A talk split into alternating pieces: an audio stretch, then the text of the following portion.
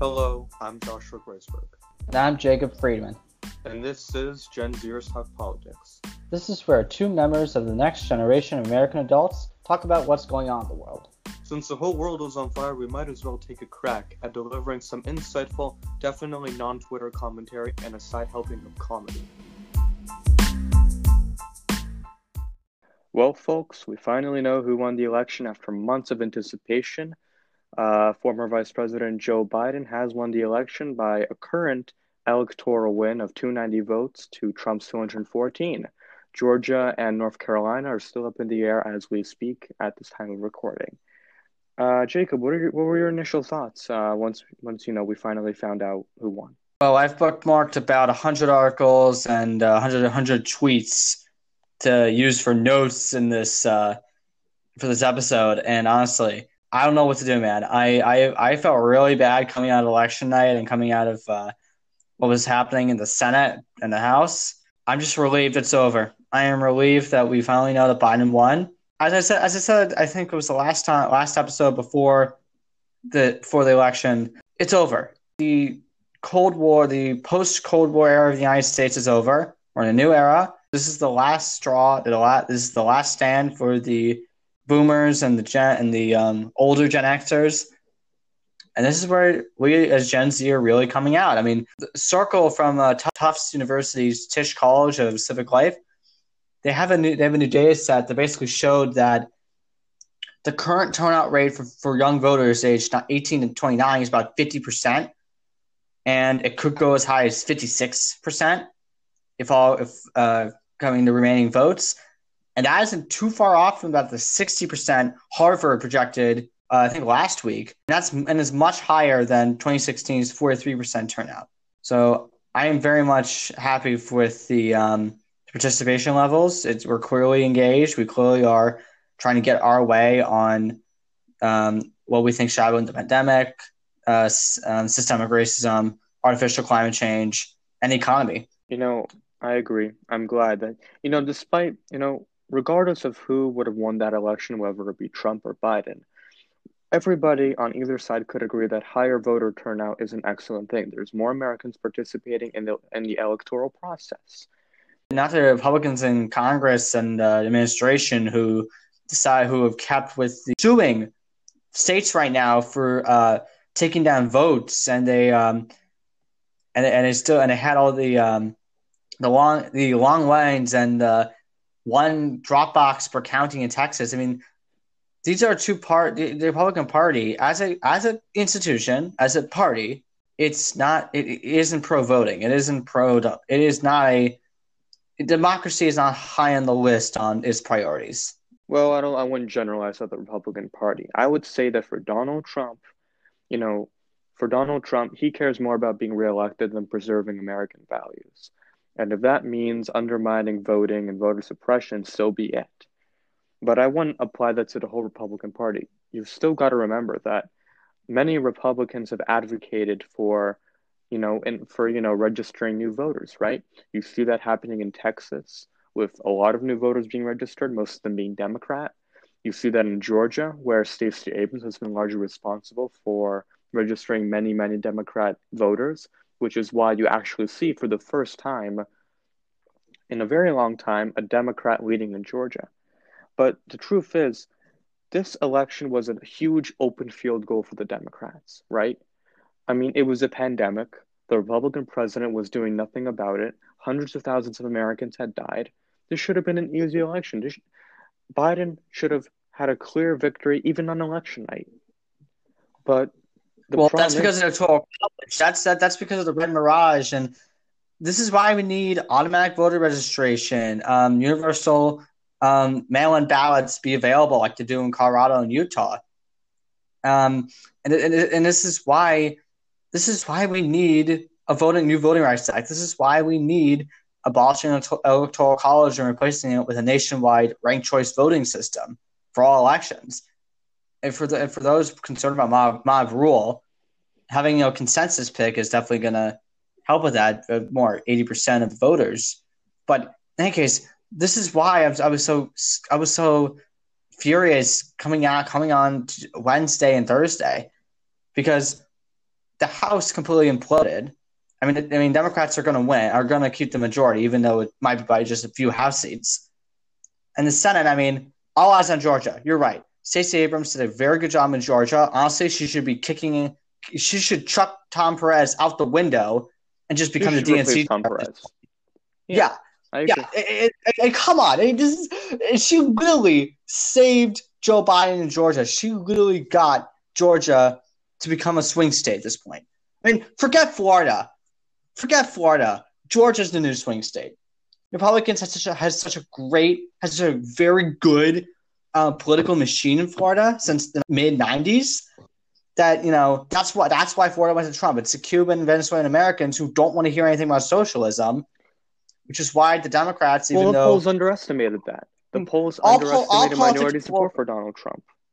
Right, right. There's a huge reckoning needs to happen in the polling industry. But the polls do not account for, you know, Cuban, Cuban for Cuban Americans in Florida who despised any talk of socialism whatsoever. And this brings me to my next point, right? The Democrats need to get their messaging together, because well, you know, yeah, if also, they had better messaging for their ideas, then Trump can't just point to them anymore and call them the radical left. Think of, for I mean, example, defund the police, right? The idea behind well, the it, many people can get behind but the name itself is very misleading. Yes, in the house, in the house right now, there are literal shouting matches between the squad and the and the and the moderates who actually, you know, won the majority House majority for the Democrats in key states, and that's why Max Rose is out of a job right now. Max Rose, the dude, come on, it was an extremely competitive district, but he had a chance, and it, and this this is why I get so angry when there's just push for ideological conformity or uh, you know in a complete disregard for bipartisanship. And while there's absolutely and while there is a hell of a lot wrong with the Republican Party, and I and I support the Lincoln Project, and I you know I I, I completely support a lot of the a lot of the calls for change. Having a top down approach isn't going to work for uh, for actual politics. This is why the Democratic Party is so lackluster. And this is why the Republicans had done well pre-Trump calling for ranked choice voting. We need to separate out the parties. We need to at least have a third option. We need to have we need to allow for more consensus rather than political extremism. It's just hard to avoid political extremism when the country is so divided and polarized. Party candidates that ran in 2020, right? You know, Joe mm-hmm. Jorgen, Jo Jorgensen and Howie Hawkins and I don't know Kanye West. You know, they never stand a chance at get. They never yeah, they never stand a chance at getting nearly as many votes as Ross Perot did in 1992. Because well, no one's going to the country is so polarized.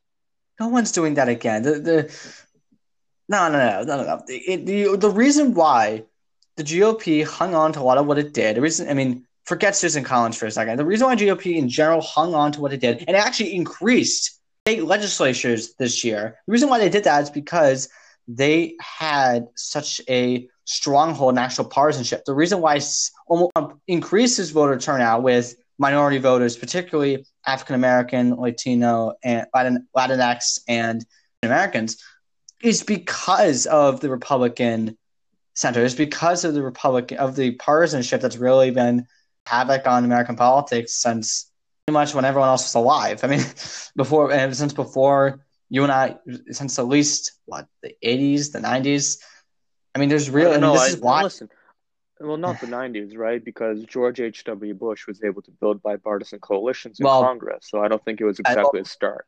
Fine, Bill Clinton, but I mean, Rich with the um, with the revolut with the uh, contract with America. That was that was a more partisan game, and that was where the Republican machine was really built, and that's why they really have the infrastructure in place. Even though ideologically, their sides platitudes of deficit cutting and tax cuts, there's nothing there. I mean, that it's it's really only it's a husk, but the husk still has something. It still has something of uh, support, even though that support will weaken as demographics change.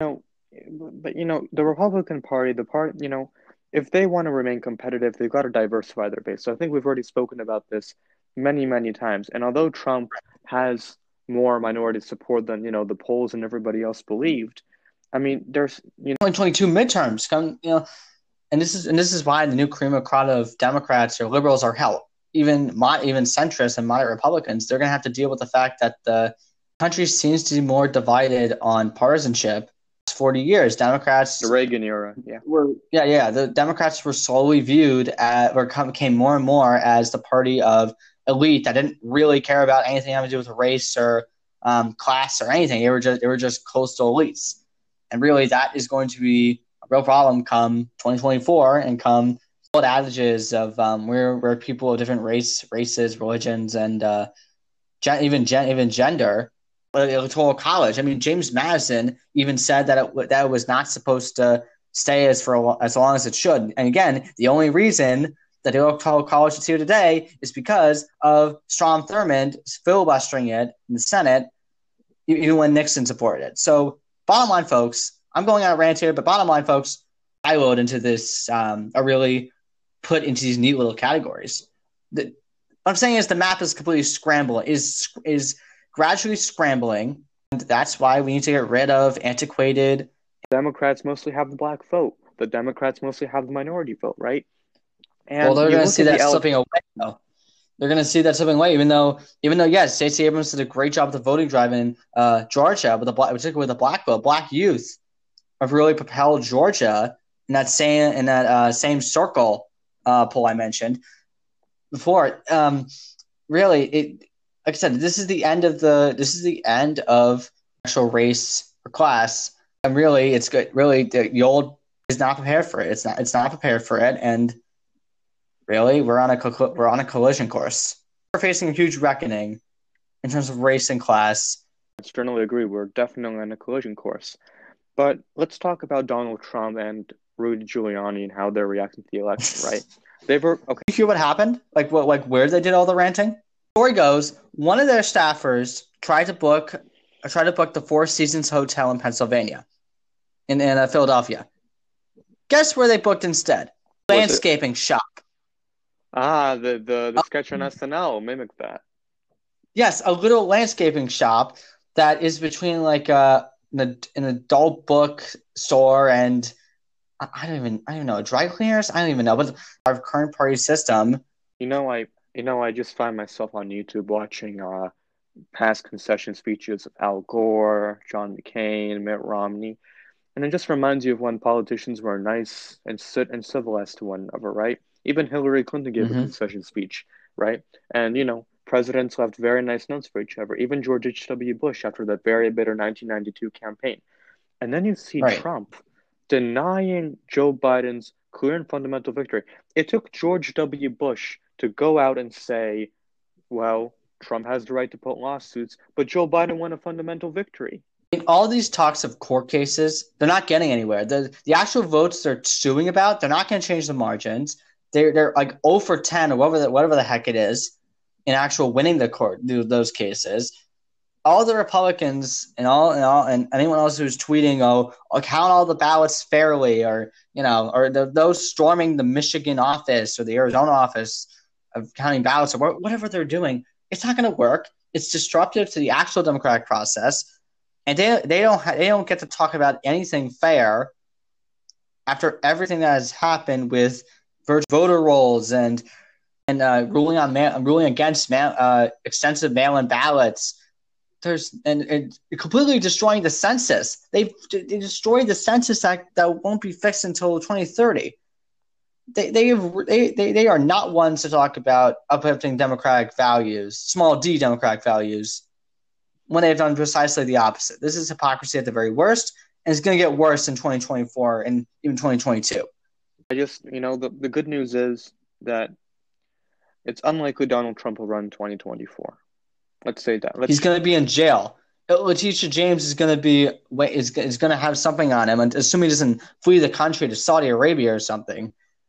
I mean, he's. I mean, this he cannot be pardoned for state crimes. Well, you know it's So- bad. Well, you know it's bad when uh, they're um. Well, I mean, imagine you know how bad of a reputation he must have as president for Paris to be ringing church bells when the winner is announced, right? It felt like And- yeah. It, His home state of New York, like probably right outside, you know, Trump Plaza, you know, everybody cheering of uh, everybody cheering Trump's defeat, right? And you know, Mhm. I just think history will look down on Donald Trump, right? You see how people are reacting. Donald Trump will go down in the history books as one of the worst presidents in American history. This is not to say that if you're one of the 60, what, 7 million people that voted for Trump or the, the countless others that supported him, look, this is this is not saying that you that you're wrong or you are you're anti-democratic or or racist or whatever the, whatever No, not at all. whatever the comment is. No, no, this is listen. This is clearly this was clearly not a normal election. It was not this is not a normal candidate. This wasn't a normal president. I lost. And if you and if you if you accept it now, or if you have accepted the results, and if you are now willing to move on, put this aside, and get and get going on a stimulus bill or anything Joe Biden is going to be doing on any on issue we need to get done right now, like I don't know, artificial climate change or the stimulus bill, COVID. yeah, anything about COVID. Listen, like I said, the past forty years are done. It's over. We this is our time. If you're Gen Z and you're and, and you support Trump, great. Come on over. If you're Gen Z, if you're Gen Z Republican, and you're and you're like, I don't know, I didn't really know which one. I just voted for Biden. I just, I just voted for Trump. Great, come on in. Don't don't worry. We're not. I I'm not gonna. I'm not gonna cancel culture you. That that that's not gonna help. And I know it's not gonna help. But you have your place here. You can have your place, and that's and that's why I'm so angry. That's why I'm so angry at the at the part at the Republican Party. That's why I'm so angry about the House and Senate not being completely Democratic, big G Democratic, because well, none of the none of the things we can actually do to stop polarization are going to be through. At least if at least if the Senate the the two Senate seats in Georgia don't go Democratic. You know, it's easy for people to look at Trump supporters and say, ha ha ha, your candidate lost. But the reality is, if we want to break this polarization that's been, you know, at, at our country's throat for many, many years, we have to, you know, Americans on either side have to see themselves as Americans. Once again, we need a national identity. We need to, I mean, we may already have a national identity, but we need to remember that national identity. That's why we chose Joe Biden as our president, because he can it- help break that polarization, that dispolarization, and unite the country again. That speech was really good. It's it's uh Victor is a Victor's speech and Harris too. They they really did it, and they and they. Know, this was this was a good. This was a proud moment for America. He- It's he's the second. He's the he's a unity candidate with a vice president who's the first woman, the first black woman, and the bla- first, Indian American. first black woman, first Indian American woman. right, and She, she's This she's really been breaking the mold where in, in whatever job she's taken upon herself. Really, Right. uh, This is right. And My mother, she, she she was crying. She was she was overjoyed. She was overjoyed. She was crying. She, you know, this this is- this is a moment for for for a lot of women in America who felt, you know, th- this is their times to charm. Literally, Ferraro, when Palin. Kamala- yeah, it was Ferraro, Palin, and then yeah, Harris, right? But you know, when I- when I Kamala Harris said in that speech, you know, I may be the first woman in this position, but I won't be the last. She essentially opened up a new chapter of history. Right. Right. There's that's more something. diver- That's there's something. more. There's going to be more diversity in politics from here on after because we broke the barrier with Kamala Harris. Right, right. It's like it was, yeah. It's like what happened in LA with Obama. It's the first. It's the first, but won't be the last. It's it may take time, but it will. The arc, the arc of the arc of history bends towards justice. That we will. We I think we will. We will get there. We might be worse for wear, but we'll get there. Definitely get there, and I think as you know, America as a as a as a general country becomes more comfortable with, you know, more becomes more you know comfortable with diversity and is more ready to welcome diversity with open arms. We're going to see a lot of formerly formerly all white men spots really go to diverse people, right? You know, presidencies, vice presidencies, senators, congressmen. You know, this is going to be a this is going to be a great new chapter for America, and I'm very optimistic about it.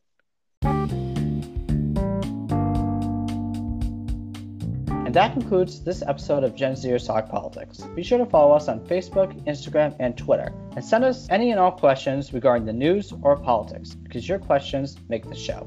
Thanks for joining us, and we hope to see you next time.